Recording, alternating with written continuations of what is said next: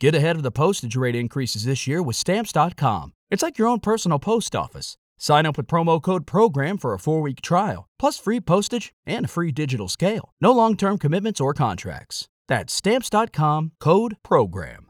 Hey guys, it is Ryan. I'm not sure if you know this about me, but I'm a bit of a fun fanatic when I can. I like to work, but I like fun too. It's a thing. And now the truth is out there. I can tell you about my favorite place to have fun Chumba Casino. They have hundreds of social casino style games to choose from, with new games released each week. You can play for free anytime, anywhere. And each day brings a new chance to collect daily bonuses. So join me in the fun. Sign up now at chumbacasino.com. No purchase necessary. VGW Group. Void were prohibited by law. See terms and conditions. 18 plus. Storie Libere presenta In questo podcast ci concentriamo spesso più sulle storie di donne che hanno vissuto il tumore in prima persona, lasciando un po' in ombra figure che possono sembrare laterali, ma che invece sono fondamentali. Quelle dei caregivers. Il ruolo di chi sta accanto a una persona malata è complesso e carico di risvolti emotivi, e oggi andremo ad indagarlo grazie alla storia di Matilde, o per essere corretti, la dottoressa Matilde Todaro, medico e ricercatore che a un certo punto della sua vita si è trovata al centro dell'intersezione tra i suoi due mondi, la ricerca in campo oncologico e la malattia che irrompe in famiglia.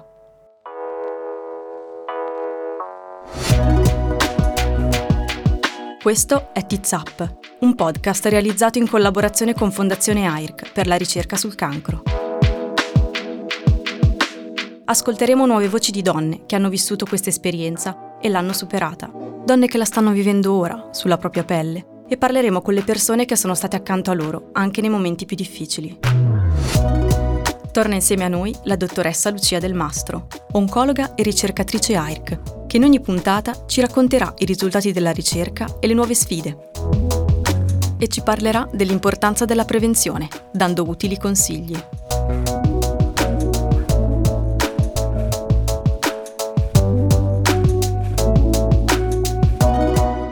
Questa serie è dedicata a Samantha e come avrebbe detto lei, tits up, petto in fuori ragazze.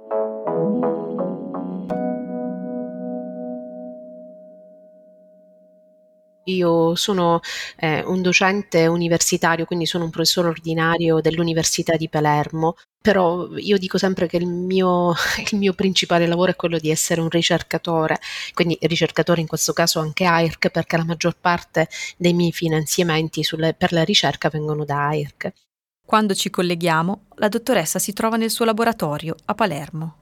Io trascorro la maggior parte del, del, mio tempo qui. Finita la parte ecco, del docente, la parte del medico, inizia la mia attività di ricerca e lì si perde il tempo, cioè meglio non si perde, non lo vedi passare il tempo perché hai sempre mille cose da fare, mille, mille obiettivi da raggiungere e sono tanti quando um, veramente ti lasci prendere da, da questa da questa passione, perché passione non, non, non, la vedo in altro modo. Ecco perché sono in laboratorio, perché è come se fosse la mia seconda casa.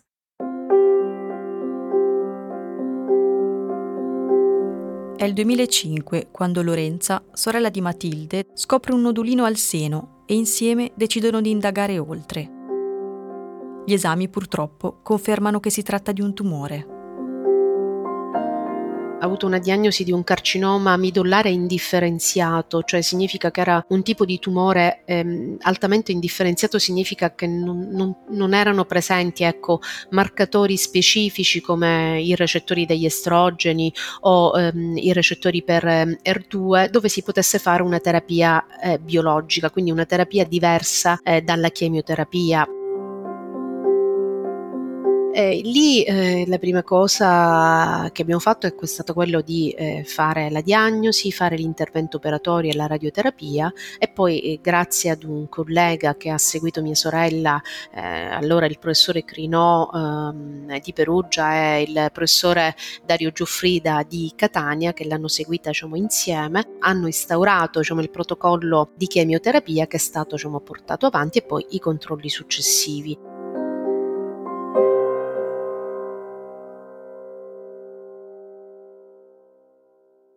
Quando avete avuto la prima diagnosi, qual è stata la sua reazione da sorella?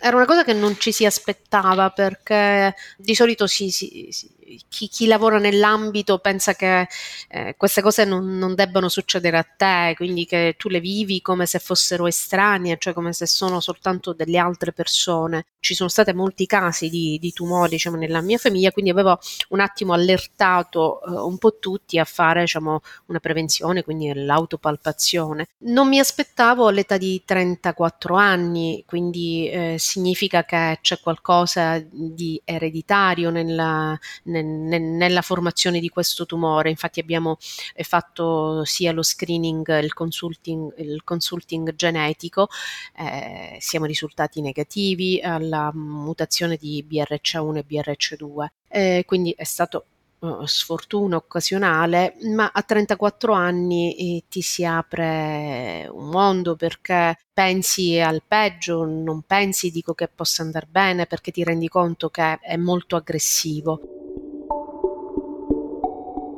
E quindi ho, ho, ho, proprio preso per mano mia sorella e l'ho accompagnata un po' a tutte le varie tappe della sua terapia e, sua, e dei suoi controlli. Quando parla di consulting genetico, la dottoressa fa riferimento al test genetico che le pazienti possono fare in caso ci sia il sospetto di ereditarietà, per esempio se ci sono già stati casi di tumore in famiglia. Ne abbiamo parlato nell'episodio dedicato alla storia di Giulia, che proprio grazie a questo screening ha potuto intervenire sul suo tumore in maniera mirata, evitando la chemio. Dottoressa, essere medico e ricercatore in una situazione come quella in cui si è trovata dopo la diagnosi di sua sorella è stato un aiuto o le ha reso le cose più difficili? Eh, sì, era una, una, una, un'arma a doppio taglio perché avendo già eh, l'esperienza su altri tipi di tumori, tumori del colon, eh, sapevo un attimo quella, qual è la biologia delle cellule tumorali, quindi sapevo che eh, bisognava agire quanto prima possibile, il più precocemente possibile per evitare che il tumore possa diffondersi e e, e possa accumulare diciamo, quelle che sono ulteriori mutazioni e quindi diventare eh, più resistente alle terapie. Altra cosa però eh, la mia conoscenza mi ha permesso di eh, studiare in quel momento, quindi sto parlando nel 2005, se già ci fossero casi eh, di studi eh, di trial clinici, perché io già pensavo, eh, pensavo al peggio, pensavo al fatto che eh, sicuramente entro cinque anni avrei trovato, mia sorella avrebbe avuto una recidiva, avrei trovato nei controlli la presenza di una metastasi a distanza, una metastasi epatica, ossea, nella malaugurata eh, ipotesi anche eh, cerebrale. E quindi eh, ho cercato di eh, portarmi avanti perché nell'eventualità in cui avessi avuto la presenza di una recidiva o di una metastasi avrei già saputo eventualmente a chi chiedere aiuto per introdurla in dei trial sperimentali. Per fortuna non c'è stato bisogno eh, perché è andato abbastanza bene, però questo, ecco, il, il fatto di sapere e di eh, vivere in un ambiente dove si conoscono quelli che sono gli, gli studi clinici e dove si può fare determinati studi mi aveva permesso di saperne un po' di più per prepararmi, perché vo- non volevo essere ecco, colta impreparata ad una notizia ecco, di una ricomparsa della malattia nei primi cinque anni ero sempre pronta ad eventualmente intervenire in un modo o nell'altro. Ecco, il mio vantaggio è stato questo, poi non ho fatto nulla di specifico per mia sorella perché l'ho sempre affidata ad altri perché avevo paura, eh, io potevo semplicemente leggere bene quelle che sono le diagnosi, ho guardato i vetrini, ecco, mi sono interessata ad andare a vedere la morfologia del del tumore di mia sorella, ma ho lasciato che gli altri facessero il loro lavoro per non essere io, eh, ecco, emotivamente coinvolta nella decisione di una terapia o di un'altra, anche perché io specificatamente non sono un oncologo, io mi interesso soltanto di, di ricerca oncologica, il che è, è, è abbastanza, diciamo, differente. Lei è stata bravissima e fortissima um, a superare diciamo, e quindi a non lasciarsi abbattere. Lei dice sempre perché c'ero io, io dico che sono stata brava perché era mia sorella, insomma siamo state brave entrambi a superare diciamo, questo momento.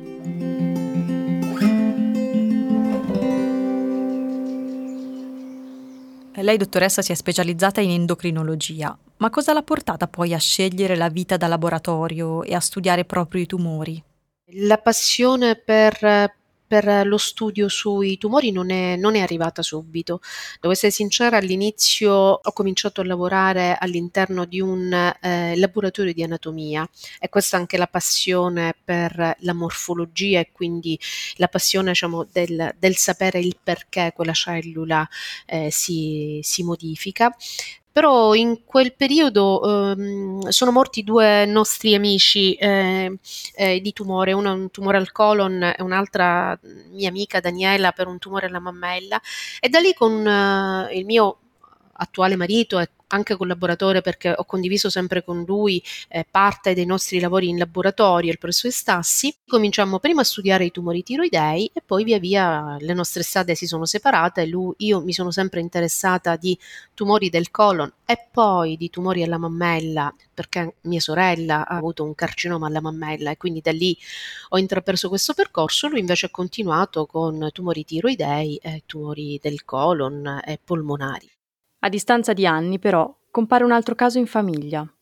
Successivamente nel 2016 anche mia madre ha avuto un carcinoma alla mammella, però la differenza è che eh, mia sorella eh, mi è sembrato ecco, un, un, fulmine al ciel sereno, eh, non ero preparata eh, e quindi ho, ho, sentito il colpo. Ecco. Con mia madre, eh, che ha avuto il carcinoma all'età di 72 anni, le è stato affrontato in maniera diversa. Anche lei eh, è stata subito portata in chirurgia, fatta diagnosi. Eh, la diagnosi era sicuramente migliore rispetto a quella di mia sorella perché lei era positiva per i recettori degli estrogeni, quindi sta facendo la terapia ormonale, però l'abbiamo vissuta con una consapevolezza diversa, con una consapevolezza che già eravamo riusciti ad affrontare e a superare un ostacolo che era molto più grande, perché le prospettive di vita di una, di una una ragazza a 34 anni che non può più avere figli perché ovviamente ha fatto un, dei cicli, quattro cicli di chemioterapia e di radioterapia abbastanza importanti, non è la stessa cosa eh, di una persona già ad un'età avanzata che sta facendo la, la terapia ormonale. Per carità, sono sempre degli eventi importanti, però personalmente io da medico, da sorella e, e da figlia, li ho affrontati in maniera diversa. Entrambi con tempestività e con, dico io, saggezza eh, eh, di quello che si doveva fare, però la, la sensazione è stata completamente diversa. Fino adesso ci siamo concentrati sull'esperienza di caregiver di Matilde, ma come ha affrontato sua sorella Lorenza il percorso di cura?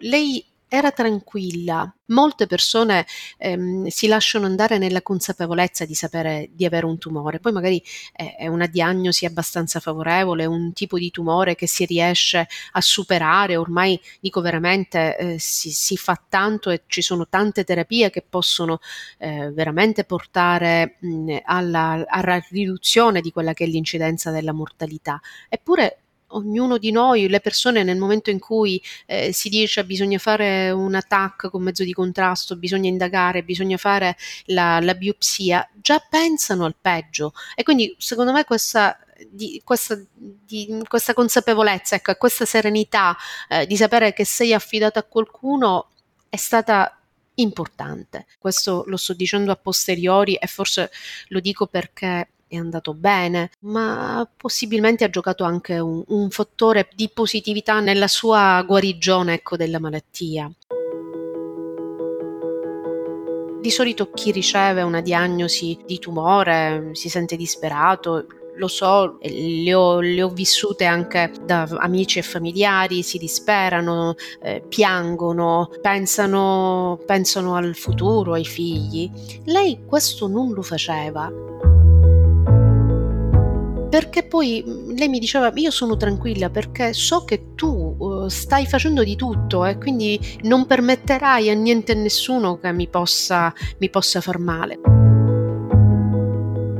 E ho detto ma tu sei proprio folle da catena, infatti le dicevo secondo me la chemioterapia ti ha, dato, ti ha fatto bacare il cervello, perché non è così, io non sono ecco onnipotente, onnipresente, io semplicemente so che cosa bisogna fare, ecco, e mi sto adoperando a farla. Nel periodo della mia malattia mia sorella è stata fondamentale per il suo affetto, per avermi dato coraggio, mi è stata vicino sempre in tutto e per tutto, anche con un semplice messaggio, dandoti dei consigli preziosi su cosa fare, che tipo di esami e terapia da affrontare. Avere una sorella ricercatrice è stato molto importante per me perché quando ti viene diagnosticato un cancro è molto forte e hai paura, ma con lei al mio fianco e con le sue competenze e la sua professionalità abbiamo affrontato il problema. Questa è la voce di Lorenza, che ci ha gentilmente concesso un suo piccolo contributo per questo episodio dedicato alla loro storia. E per questo la ringraziamo.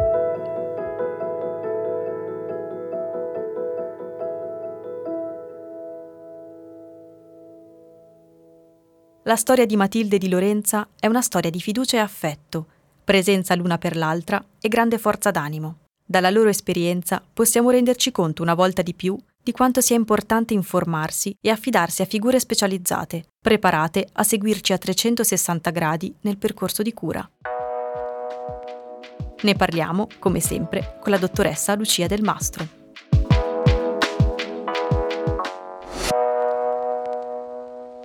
Parlando della sua esperienza con la sorella, Matilde secondo lei ha fatto la scelta giusta a fare un passo indietro e lasciarla alle cure di altri colleghi. Forse quando capita ad un familiare siamo meno lucidi.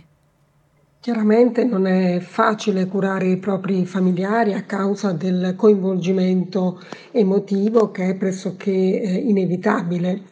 Nel caso di Matilde, come Matilde stessa ha dichiarato, lei fa ricerca oncologica ma non è un'oncologa eh, e le due cose, come giustamente ha sottolineato, sono diverse, quindi giustamente eh, ha preferito che fossero eh, gli oncologi ad occuparsene, perché è chiaro che se il familiare si occupa della patologia specifica di cui il medico si occupa, io credo che in questo caso il medico, nonostante diciamo, il coinvolgimento emotivo debba farsi carico delle decisioni terapeutiche eh, che riguardano il proprio familiare, anche se questo ovviamente determina un carico di responsabilità molto elevato, però al tempo stesso solleva il familiare dalla, eh, dalla responsabilità e dalla difficoltà eh, nel prendere la decisione terapeutica. È chiaro che anche se si tratta di un familiare, eh, così come per qualsiasi paziente,